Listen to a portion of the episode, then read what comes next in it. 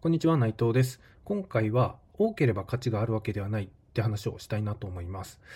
えー、今メルマガ登録とかあるいは LINE 登録を促すために無料プレゼントを用意することってありますよね。例えば動画とか PDF のテキストみたいなものとか、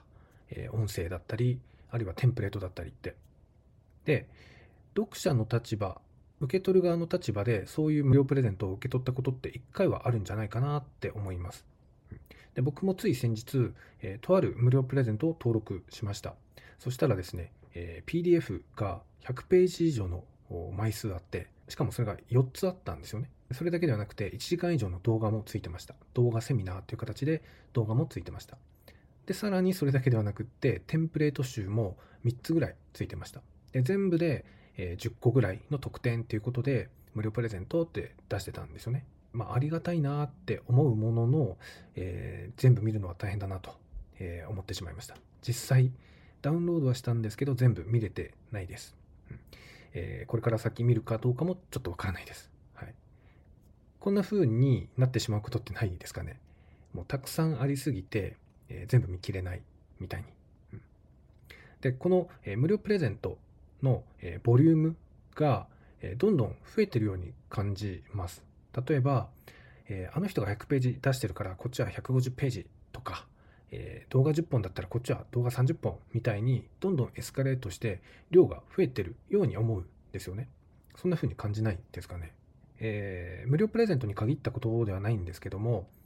読者とかお客様が難しいって感じるのって内容そのものではなくて量が多すぎて何をどこから手をつけたらいいかわからないってことだと思うんですよね。まあ、もちろん内容が難しい、難解ってこともあるとは思います。そういう場合もあるとは思うんですけども、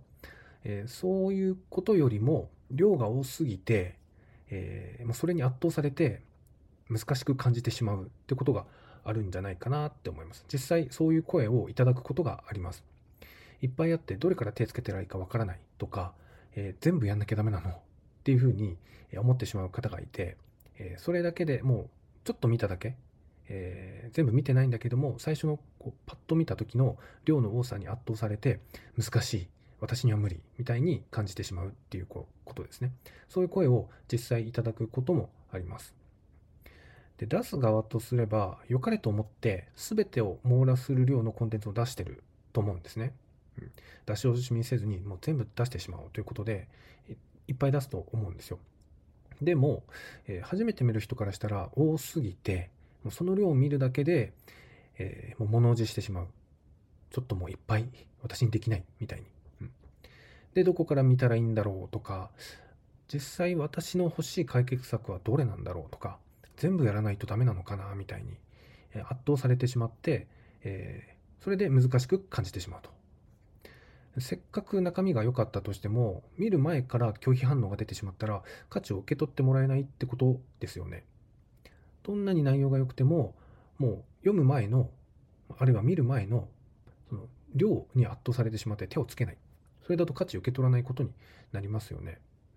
最初は、その登録するときにこんなに得点くれるんだ、えー、無料でこんなにいっぱいくれるんだ、なんてすごいんだろうって、えー、期待が高まるんですけど、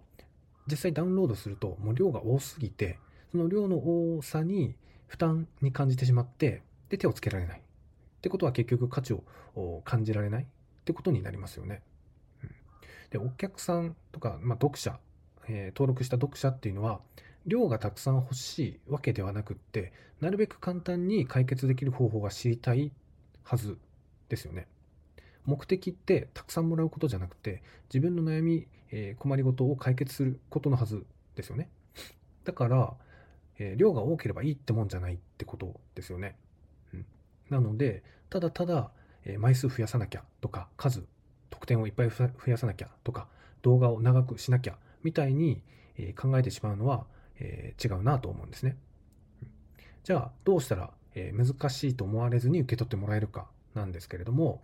もう量にこだわるのではなくって、必要最低限なものに絞ってシンプルにするとか、あるいは取り組んでいく順番を分かりやすくステップにするまず最初これやってください。次にこれやってください。で、次これ。みたいに、どこからやっていけばいいのか、えー、どういうステップを踏んでいけばいいかを分かりやすくする。うん、一気にこう全部バーンと渡して、えー、と好きにやってくださいではなくってやる順番を指示するというか、えー、伝えるということですね。あとは一気に出すんじゃなくて順番に小出しにしていくなんていうのもいいかなと思います。えー、例えば10個トータルで出すとしますよね。で最初にいきなり10個あるのと1個ずつ出してタイミングを見て、えー、増やしていくのでは相手の負担って、えー、だいぶ違うと思うんですよ。もちろん一気に全部欲しい人もいるとは思うんですけどもこれが例えば100個とかだったらわってなりますよね多いって。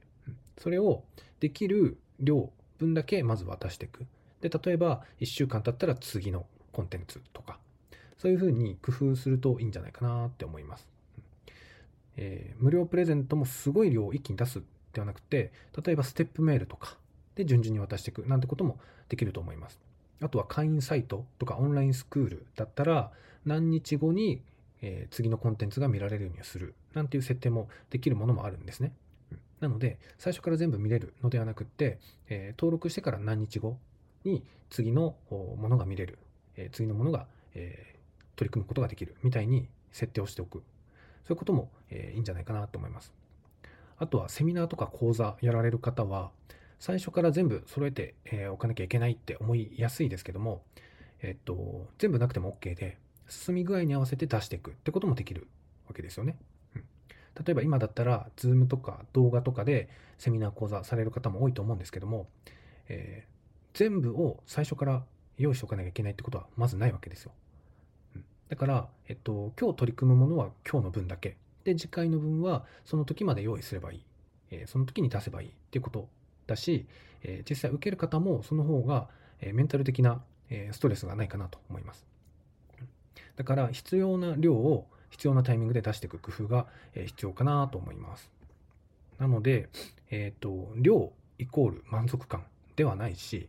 えー、量イコール価値ではないっていうことですね。その量をたくさん出せば満足するだろうとか、えー、価値があるだろうって思うのは発信者側あるいは売り手側の立場だとそう思いやすいんですけど、えー、実はそんなことはないっていうことなので出しすぎには注意した方がいいかなと思います。で、えー、たった1ページでもワンフレーズでも1分でもそれが相手の解決につながるものだったら、え、大きな価値に感じてもらえるんですね。うん、大量の量読んだけど欲しい情報がなかっただったら満足しないじゃないですか。価